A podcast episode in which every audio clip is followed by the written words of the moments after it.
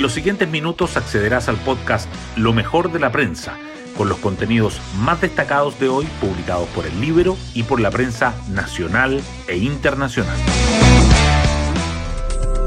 Buenos días, soy Magdalena Olea y hoy miércoles 12 de octubre les contamos que tal como se esperaba el Senado aprobó el TPP-11 pese a los votos en contra de Apruebo Dignidad, más parte del Partido Socialista y de la Democracia Cristiana.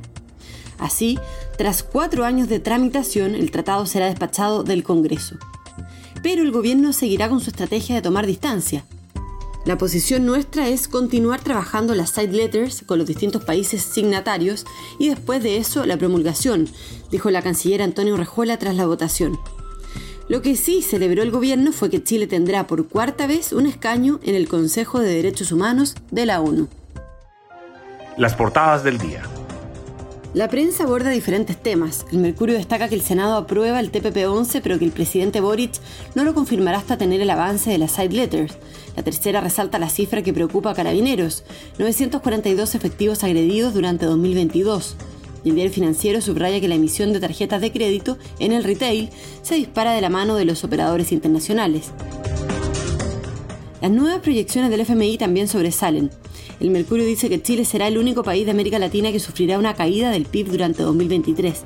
La tercera agrega que el FMI prevé para el gobierno de Boric un crecimiento promedio de 1,3%, el menor desde 1990.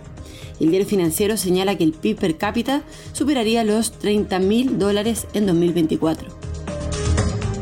El Mercurio lleva en portada que muere el carabinero que conducía un auto blindado en Arauco el oficialismo, la democracia cristiana y Chile Vamos afinan un texto con 12 bases constitucionales, que los detenidos en los desórdenes estudiantiles suman 58 desde el plebiscito de salida y que el control cambiario argentino continúa sumando categorías, del dólar blue al Coldplay y Qatar.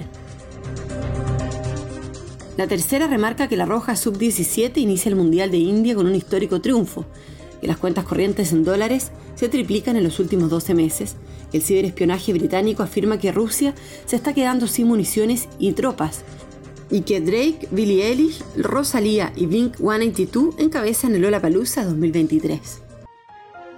Hoy destacamos de la prensa.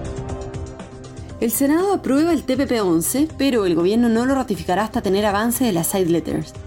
El acuerdo comercial, que estuvo casi cuatro años en trámite en el Congreso, fue avisado con 27 votos a favor, 10 en contra y una abstención. La canciller Urrejola reiteró que el presidente Boric esperará las side letters antes de promulgarlo. De todas formas, los gremios celebraron su aprobación y subrayaron los beneficios para Chile. El saldo de policías heridos que preocupa a carabineros. Hay 942 efectivos agredidos durante 2022. El alto mando policial se reunió para abordar el fin de semana que dejó a ocho funcionarios lesionados, siendo el caso más grave el del sargento Carlos Retamal en San Antonio, que murió anoche. Por otra parte, el cabo Gastón Hermosilla murió ayer al volcar el auto que conducía en Cañete, en un accidente cuyas causas se investigan. Y el FMI mejoró su proyección para el PIB de Chile en 2022 a 2%, pero empeoró la de 2023 a menos 1%, dejando al país como el único de América Latina que se contraerá, Así, el crecimiento promedio del gobierno de Boric será el más bajo desde 1990. Además, se espera que el PIB per cápita chileno llegue a 30 mil dólares en 2024 y ceda el segundo lugar regional a Uruguay.